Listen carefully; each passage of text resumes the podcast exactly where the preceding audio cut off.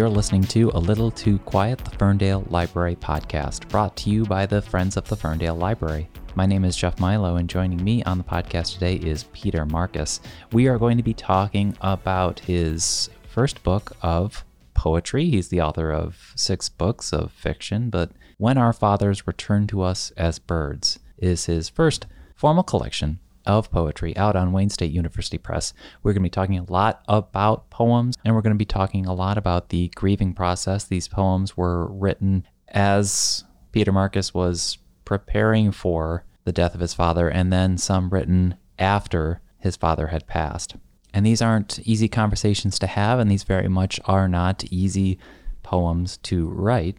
But throughout these more than 90 poems, Markus is tuning his eye and ear towards a new world, a world where a father's slow dying process and eventual death leads the writer, the son, to, to take a walk outside, to, uh, quote, meet my shadow in the deepening shade, and perhaps find this uh, broader existential dialogue with the natural world in these poems, Markus, as a son, is simultaneously caring for his dying father, losing the father, and then finding his dead father in the trees and the water and the sky. And he is listening to the birds and to the fish, and also thinking about and listening to this river, this river that runs beside his house, this river that separates his parents' house from the view of this shut down steel mill, and just ruminating on this sentence My father is dying in a house across the river. But as a reader, these poems just reminded me to be so much more receptive to the natural world and to really start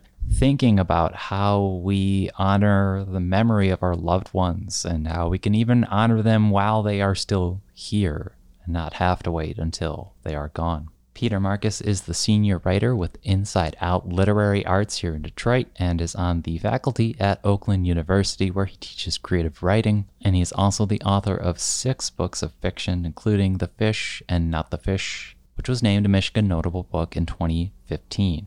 We talk a lot about the work of Inside Out Literary Arts, which is also detailed in the pages of a book that Markus co edited with Terry Blackhawk titled To Light a Fire 20 Years with the Inside Out Literary Arts Project. And that is a long running, unique, school based writer in residence program which places professional writers in classrooms to engage students in the power of the literary arts, and that includes poetry. And we talk a lot about that with Peter Markus, and we especially talk about his powerful poetry in When Our Fathers Return to Us as Birds. Here's our chat.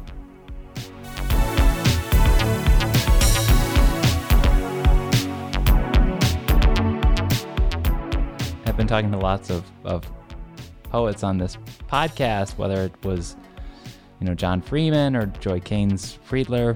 It's I find myself inching closer and closer to saying, isn't poetry so important and necessary and people can can use it to process their emotions and and it serves such a, a, purpose and I and I tend to to to to loft it up up and up as being so so so important but reading your book and how it is uh, really tied into the grieving process, and then looking at your past uh, with Inside Out. Uh, maybe that resonates with you. Maybe maybe that idea of of writing being useful uh, uh, resonates with you, and I'd love to just kind of start there to to get your thoughts on that because I know you've written on how how writing can be very um, transformative for for whoever whoever takes on the exercise. Yeah, I think that's a great entry point, Jeff especially specifically with this this last book or this new book of mine, which unlike maybe my previous books, or at least unlike especially my fiction, um, I, I do feel like this book might be of use to the reader mm-hmm. uh, and even maybe the general reader. Mm-hmm. You know, that's you know, as poets, you tend to loft it up uh, within the academy itself, which of course poetry lives vibrantly there. Um, but I don't think that this book aims to necessarily placate that particular reader. Mm-hmm. And in writing these poems, more than anything else, I really wanted to, number one, to serve the purpose to me to help me process what I was seeing and hearing and feeling uh, as it related to my father's illness. And then I wasn't necessarily thinking about this as I was writing the, the poems, but maybe more so than ever before, I was saying, you know, well, maybe if these poems in the process of writing is helping to serve me as a writer, it might actually serve the reader in some capacity as well. And, and from what I've heard from some readers, is that it's certainly whether or not the particulars of their grief had to do with an aging parent or a spouse or even a child, that maybe grief is universal in the way that love and loss is. Whereas my fiction was me just you know playing around with with language and just trying to be inventive more than anything else this was definitely a new lane for me to drive the car in so to speak. Sure. And i think that's what i was wondering what as as a lifelong writer and a and, a, and an educator of of young aspiring writers are we are we being a little overzealous in, in saying that poetry has to serve this serious uh, this serious role in our lives, I guess. Because I, I I think technically it can also be for fun, but um, but when we when you have I guess fiction, you you have the characters to focus on, you have themes that you can play with. A poem is just usually one page, and it's so raw, and it feels like it has to be very. I guess it feels like it has to be urgent and, and maybe I was hoping you could enlighten me as the educator and meet as just the reader. I don't know. I mean, I think you know when I when I do teach poems, which I do all the time, whether or not it's with Inside Out and working with third graders in East Dearborn or fifth graders on the southwest side of Detroit, mm-hmm. or you know, I've worked in K through 12 classrooms for over two decades. Yeah. Um, you know, sometimes uh, poems might uh, invite even the younger reader to go into serious places. But that's certainly not the entry point that I try to offer them mm-hmm. the the access to a poem. So I, I, I tend to begin uh, in a more playful, surreal place, I mm-hmm. guess, for lack of a better word, mm-hmm. um, a, a, space where it just invites, um, especially the young writer, to just enter into into a, a creative room where uh, anything's possible and we're really just sort of making something out of nothing. You know so for instance like most recently um, with my students this year I, have brought in a, a line from uh, the, the poet and the famous novelist and writer and uh, jim harrison um, you know who says you know to write a poem you must first create a pen uh, to to uh, write what you want to say. So just you know, like, hey, well, what? Even though our pens and our pencils are good at doing math and just the general writing that you might be doing, you know, for school, uh, I just sort of say, let's let's create this this pen or this pencil, um, and if we could create a pencil that could serve other purposes, even beyond uh, our own interest in writing a poem, what might that pencil look like? So it's a very sort of like good first step in saying, well, you, mean the pencil can do anything? Mm-hmm. And I say, yeah, the pencil can do anything. What would you want it to do? Yeah. And then once they break through that wall of, oh, you know, maybe there is some resistance when when when most people are are tasked to write a poem. Um, this is a very sort of undangerous sort of territory to begin with. Hmm. Um, and it's just simply not even, you know, writing the poem itself, but just creating the pencil, which is a nice first step. And um, I think it could work. You know, certainly I've done similar things with my college students at Oakland University. And, um, you know, again, anytime I run into a room of any students, whether or not they're third graders or uh, college students, or even I've done some workshops of late at the Hannan House in Detroit with senior citizens. I think it's good to just open the door initially uh, in a very carefree way that will sort of not be as daunting, not so lofty, not so intimidating um, because I really do think that a poem is something that anyone is capable of doing you know and i really believe that and i wouldn't be a teacher if i didn't believe that mm-hmm. but of course i run into people and students all the time who don't believe that and one of my jobs early on is to get them to believe in their own creativity mm-hmm. to believe in their own voice to believe in their, their own power of the imagination and also to realize that you know their poems are sort of right there in their own backyard so to speak mm-hmm. you don't have to uh, necessarily move beyond your own neighborhood to uh, find that there are, is plenty uh, to report uh, upon mm-hmm. i feel like i want to be candid with you and i feel like a lot of readers w- will find a lot of resonance in this book depending on on where they are in their lives and uh, it's it's not like they're they're probably not going to listen to this podcast. So I have no problem talking about my own parents, but I have entered into becoming a caregiver for them. So mm-hmm. these poems are hitting me possibly harder. So my mind is on a lot of things you're touching on here. And there's more than 90 poems in here. Uh, some of them are in stages where you are anticipating the passing, and then some are after after the fact. And what I especially enjoy about your appreciate about your poems is uh, this connection to and this listening to of nature and I want to get to that, but you know, if I'm anticipating the the grief that I might have to withstand, I I I interpret that as m- my instinct might to go might be to go inward, to stay in the room and close the and close the blinds and turn the lights off. And I think that I'm looking at my own backyard differently. I'm looking at birds differently. I'm looking at the blue sky differently, uh, it, it, almost in anticipation of of that of that loss. Um, and just looking at that bigger world, listening to that bigger world. So I want to start there, and I just want to start. If you could tell us, the title is "When Our Fathers Return to Us as Birds." Could you maybe contextualize you know how important nature has been you know it's been there in your books before whether it was fish or it was mud or what have you.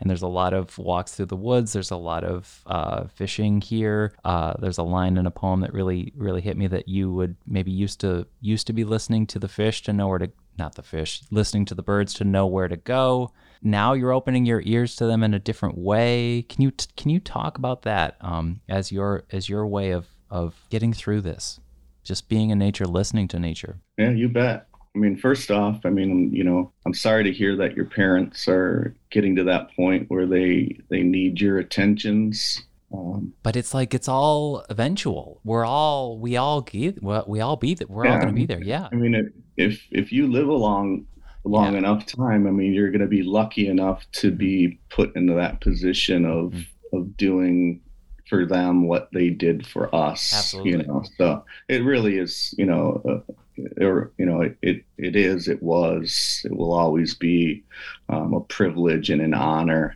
uh, that I was able to to be present uh, in the way that I was, um, and by making myself available and present to that difficult subject matter of, of seeing my father, uh, you know, bedridden and unable to do just the basic things that brought him joy, like, you know, going for a walk and walking down to the river and tinkering with his boats. Um, you know, it's sort of the torch got passed to me in that regard. So I really started to just feel real pure unadulterated gratitude for being able to do those things through the lens of what he could not. Um, and so, you know, when I would, you know, let's say, uh, move outside or into the backyard or, you know, move down to the river and just sort of just to get a breath of fresh air and just to, to still see that there was great abundance all around me. I mean, that was really the great lesson that I was sort of wanting at that point for my father to be able to live vicariously through me. Um, and so, you know, before I was, you know, as you pointed out in my other books, I mean, sure, there was always a river running through it, and there were fish and in the mud, and even the steel mill, and there's that familiar landscape that I built that world of my books from that the particulars of that real world. Um, in my fiction, it's sort of it, it's those things are more words for me than anything else. I don't know if that makes sense, mm-hmm. but in these poems, the birds and the fish in the river and even the shipwrecked or abandoned steel, steel mill across the river from where my parents um, lived and still live, um, those were actual things in these poems. So uh, I wasn't making anything up. I was just simply looking around and paying attention and being astonished, to use the words of Mary Oliver, mm-hmm. uh, by what I was seeing, and then to tell about it and to try to do so as honestly um, as I could, and also as uh, truthful as I could, so that other people, uh, whether or not they're dealing with, like you are, your own uh, set of aging parents or uh, people who just, you know, I mean, again, uh, loss is everywhere. You know, if we love a thing, we know that eventually we're going to lose it. And I think, and I hope that um, poems you know, we often reach for those books of poems to help us through those hard times. Mm-hmm. It's Roethke's directive, you know, in a dark time, the eye begins to see. So that was part of my process is just sort of, you know, waking up uh, as my father always did during his many years of his working life at 5 a.m. And I just sort of entered that ritual with him. And, you know, I like to begin my day, even to this day, with poetry mm-hmm. before anything else, you know, before I check my emails, before I go on Facebook and all those things that unfortunately we do in the year 2021. Um, I like to turn to the old pages of other poets who really helped and guided me through the writing of this book. Yeah.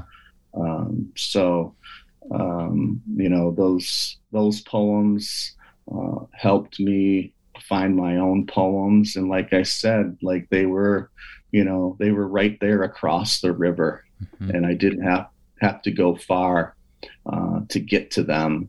And same thing I tell my students. It's like we don't have to, you know, I mean, it's the accessibility of a poem is one of its great attractions. Mm-hmm. And I think even to the point when our culturally something major happens, you know, whether or not it's 9 11 or president being assassinated or, you know, you know, a pandemic or whatever we might be uh, collectively um, moving through, uh, I'm always moved by the fact that, you know, writers and even non-writers are moved either to reach for poems or to write their own even. Oh yeah.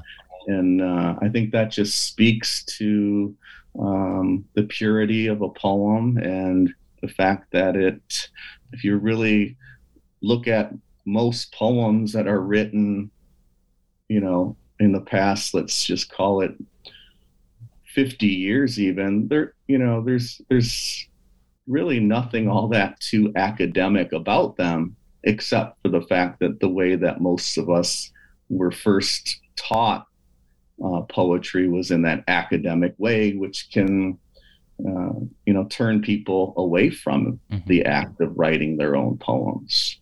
Um, so my approach always is like, you know, like a poem is something that is here for you and uh, don't think you can't do it because you can. Yeah. You know, I can't sit down in front of a piano, right, and do what, you know, great musicians are able to do. I can't pick up a guitar and, you know, I might be able to hit a few chords, but like I, I just my hands don't do that and i'm sure that there's certain students who might say to me my hands don't do that either with a poem but I think you can get to that C chord a lot easier in a poem than maybe on a guitar or on a piano. And of course, it's easy just to hit that chord, maybe, but I, I'll tell you, I could grab my guitar right now and try to play a C, and it would still be muted. You know, it right. still wouldn't be the way that the, all the musicians that you revere, you know, the way that they can do it. Mm-hmm. So I'm like, mm-hmm. you know, Elliott Smith or something. His hands were capable of doing things that only the hands of maybe great poets are able to do. Mm-hmm. And sure, there's some great poets out there who can do this dance with with language in a way that you know even I would sort of say, oh yeah, I'm not. That's not my thing. Sure. You know, but we all got our own thing, and um, poetry at its most basic level, I think, is just one of the maybe most human things that um, you know sort of can help us to uh, remain human. Sure. I think we I, I would love to, to ruminate on this really important and intimate exchange that, that goes on between a reader and uh, since I have you here, you specifically really here if you're you're putting down these poems and just to kind of uh, to go off on that that music tangent for a moment you know we will listen to whether it is Elliott Smith or if it's Joni Mitchell we'll listen to these these songwriters these real troubadours and part of our uh, admiration for them resulting in after we experience their art is uh, this appreciation for how for how eloquent they were, for how willing to be vulnerable they were. And then we we we absorb that and I think that we find inspiration in that. Like Joni found these words, Elliott found these words, and they put it this way. Uh, I maybe I can write a song, not necessarily a song. Maybe I'll put my thoughts down. They found this way to put their thoughts down. Maybe I feel inspired now because they did it in such a such an elegant way. And you know, if you're listening to you listen to a rock band because it makes you feel cool or you listen to a disco record because it makes you want to dance but you listen to these these more poetic musicians that I'm riffing on because they make you want to pour your heart out. And maybe that is part of a reason why we'll read poetry and why we read your book is that your willingness to be vulnerable and the words you find um, I'll absorb that and then now I will be inspired to write my words about my parents um, and I don't know if that comes up so much in the role of being the educator, but I think it's something worth appreciating. I don't have a question there. I just wanted to throw that at you. yeah, no, I mean, you know, if someone does, after reading this book, pick up a pencil, mm-hmm. to me, that's maybe the greatest achievement that could take place. Yeah. Um, knowing that, yeah. you know, I mean, you certainly if someone just reads it and comes away feeling mm-hmm. something that maybe this book maybe you know makes them consider uh, their own past or present or possibly even future mm. um, you know again that would be part of the book's achievement yeah. uh, in the in the very the very least and uh, you know it's it's hard to teach vulnerability you know like and it gets back to even um, you know going back to your even your opening comments mm-hmm. of the poems sort of the way we elevate yeah. poetry as uh, maybe even in a way that maybe we should try to to ground it more uh, in the everyday um, but i mean like vulnerability is hard to, to teach um, but like to me the, the best poems and you know and I, I, I see this in my own students especially the older ones. Um, you know when when they write something where i'll say to them you know this is a poem that needed to be written. Like and that speaks volumes as opposed to them just sort of doing just doing the assignment so yeah. to speak you know? But like when um, and that's maybe the gift that comes with time you know that um, you know it, it, took me to my mid 50s in order for me to be made to be open to my own vulnerability. Mm-hmm. and maybe that's why i wrote this as a book of poems as opposed to uh, a book of fiction. Sure.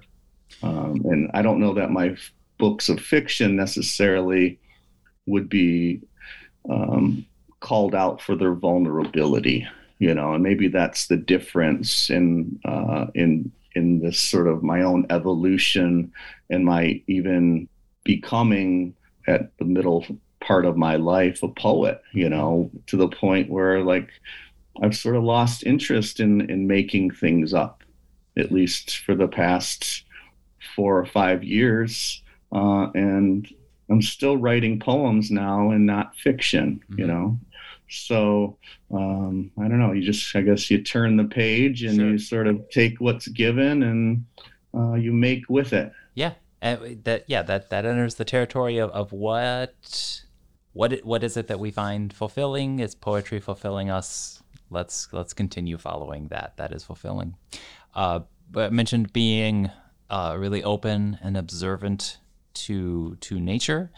Uh, you're also um, as you're going through it, as you're writing these poems, I think that you're observant of your own self. Can you talk about that? Because I believe that you, um, for a, for a few poems, you will go into third person as though you're outside of yourself. What was that like, and, and what motivated that that decision? I guess creatively.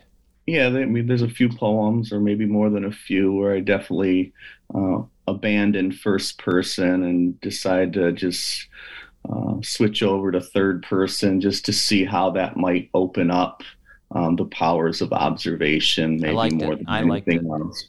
So it, for me, it just gave me a little bit of uh, maybe psychic and distance from from that vulnerability because um, you know one of the risks of being vulnerable is being sentimental and I know that I'm risking sentimentality in this book with every poem. Mm-hmm. Um, but I really feel that um, that's what good poems do is that they really sort of straddle that line between um, that raw um, emotion and um, the emotion that becomes um, sentimental or maudlin or whatever the word might be. Mm-hmm. and I, I think that poetry can actually I, I think I wish there were more poems that were um, more sentimental than than they are. You mm-hmm. know, a lot of times we're taught to be sort of coldly detached from our emotions and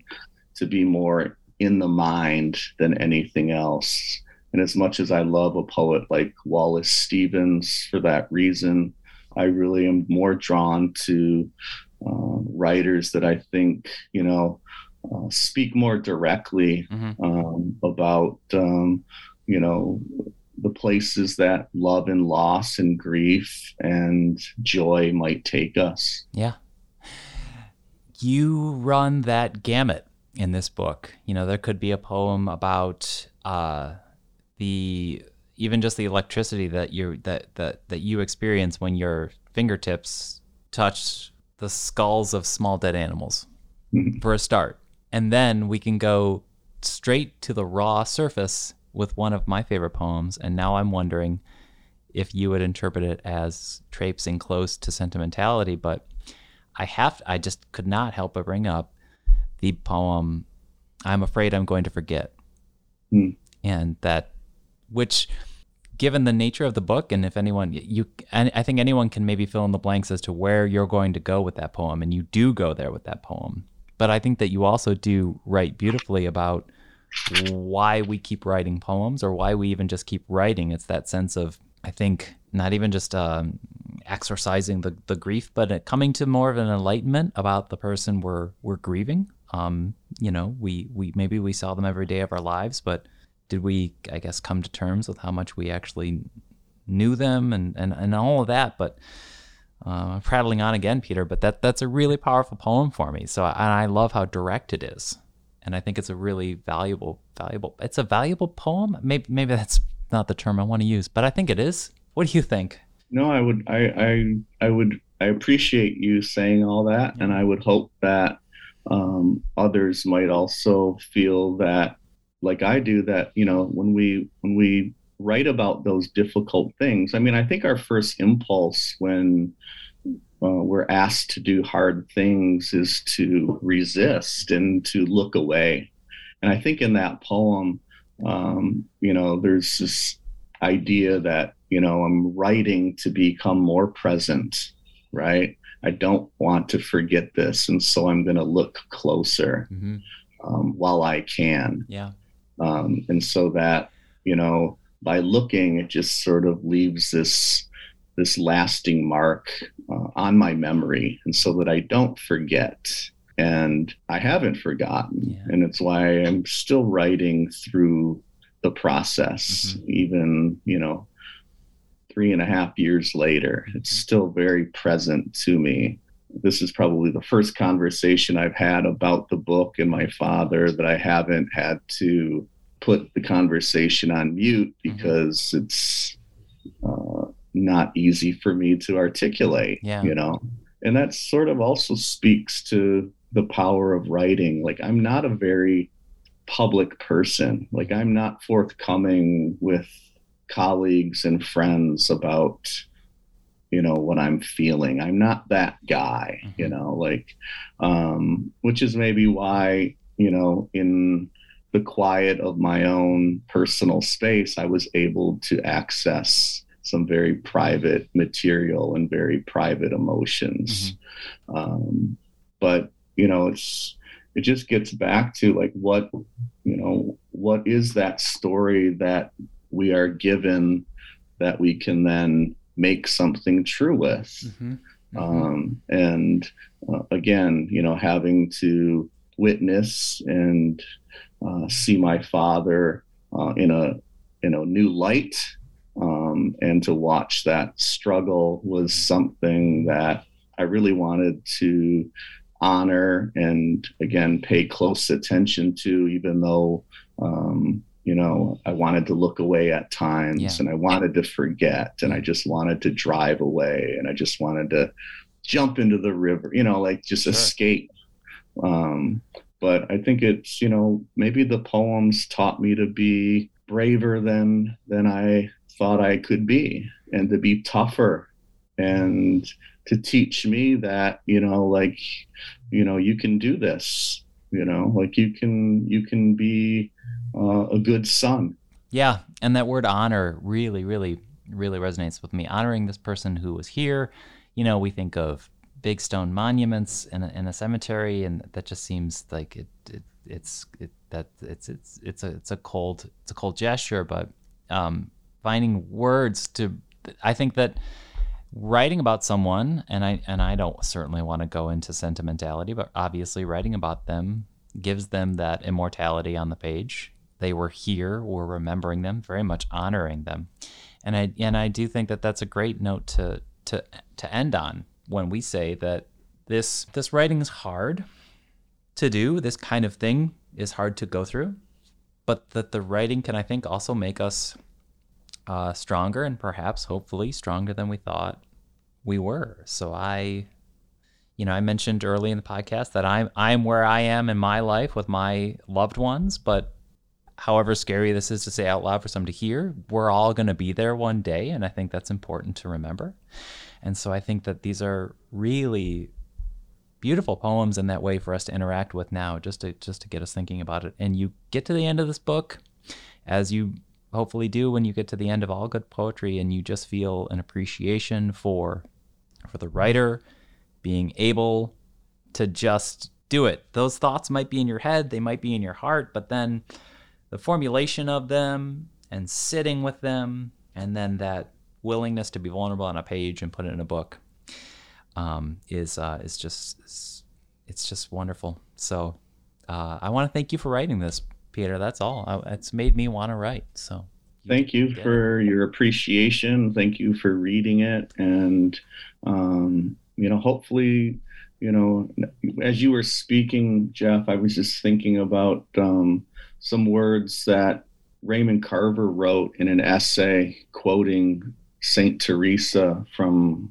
geez, 700 years ago um, you know, and she said something to the effect that you know words are deeds. You know, uh, they they they prepare the soul and, and get it ready to move toward tenderness. You know, so if if this book, as the words that they are, can prepare you for your own good deeds and your own ability to to serve in whatever way that you might and to to be present for your own father and mother and whoever else needs you uh, then I've done my job here. I can say that with a, a great big smile on my face. Absolutely. An invocation, and the reader leaves the book feeling uh, we can never be fully ready, but we are readier. Um, if that's hopefully I didn't mangle English there. We are more ready. So I am at least a bit more ready. So thank you so much, Peter Markus. Thank you, Jeff.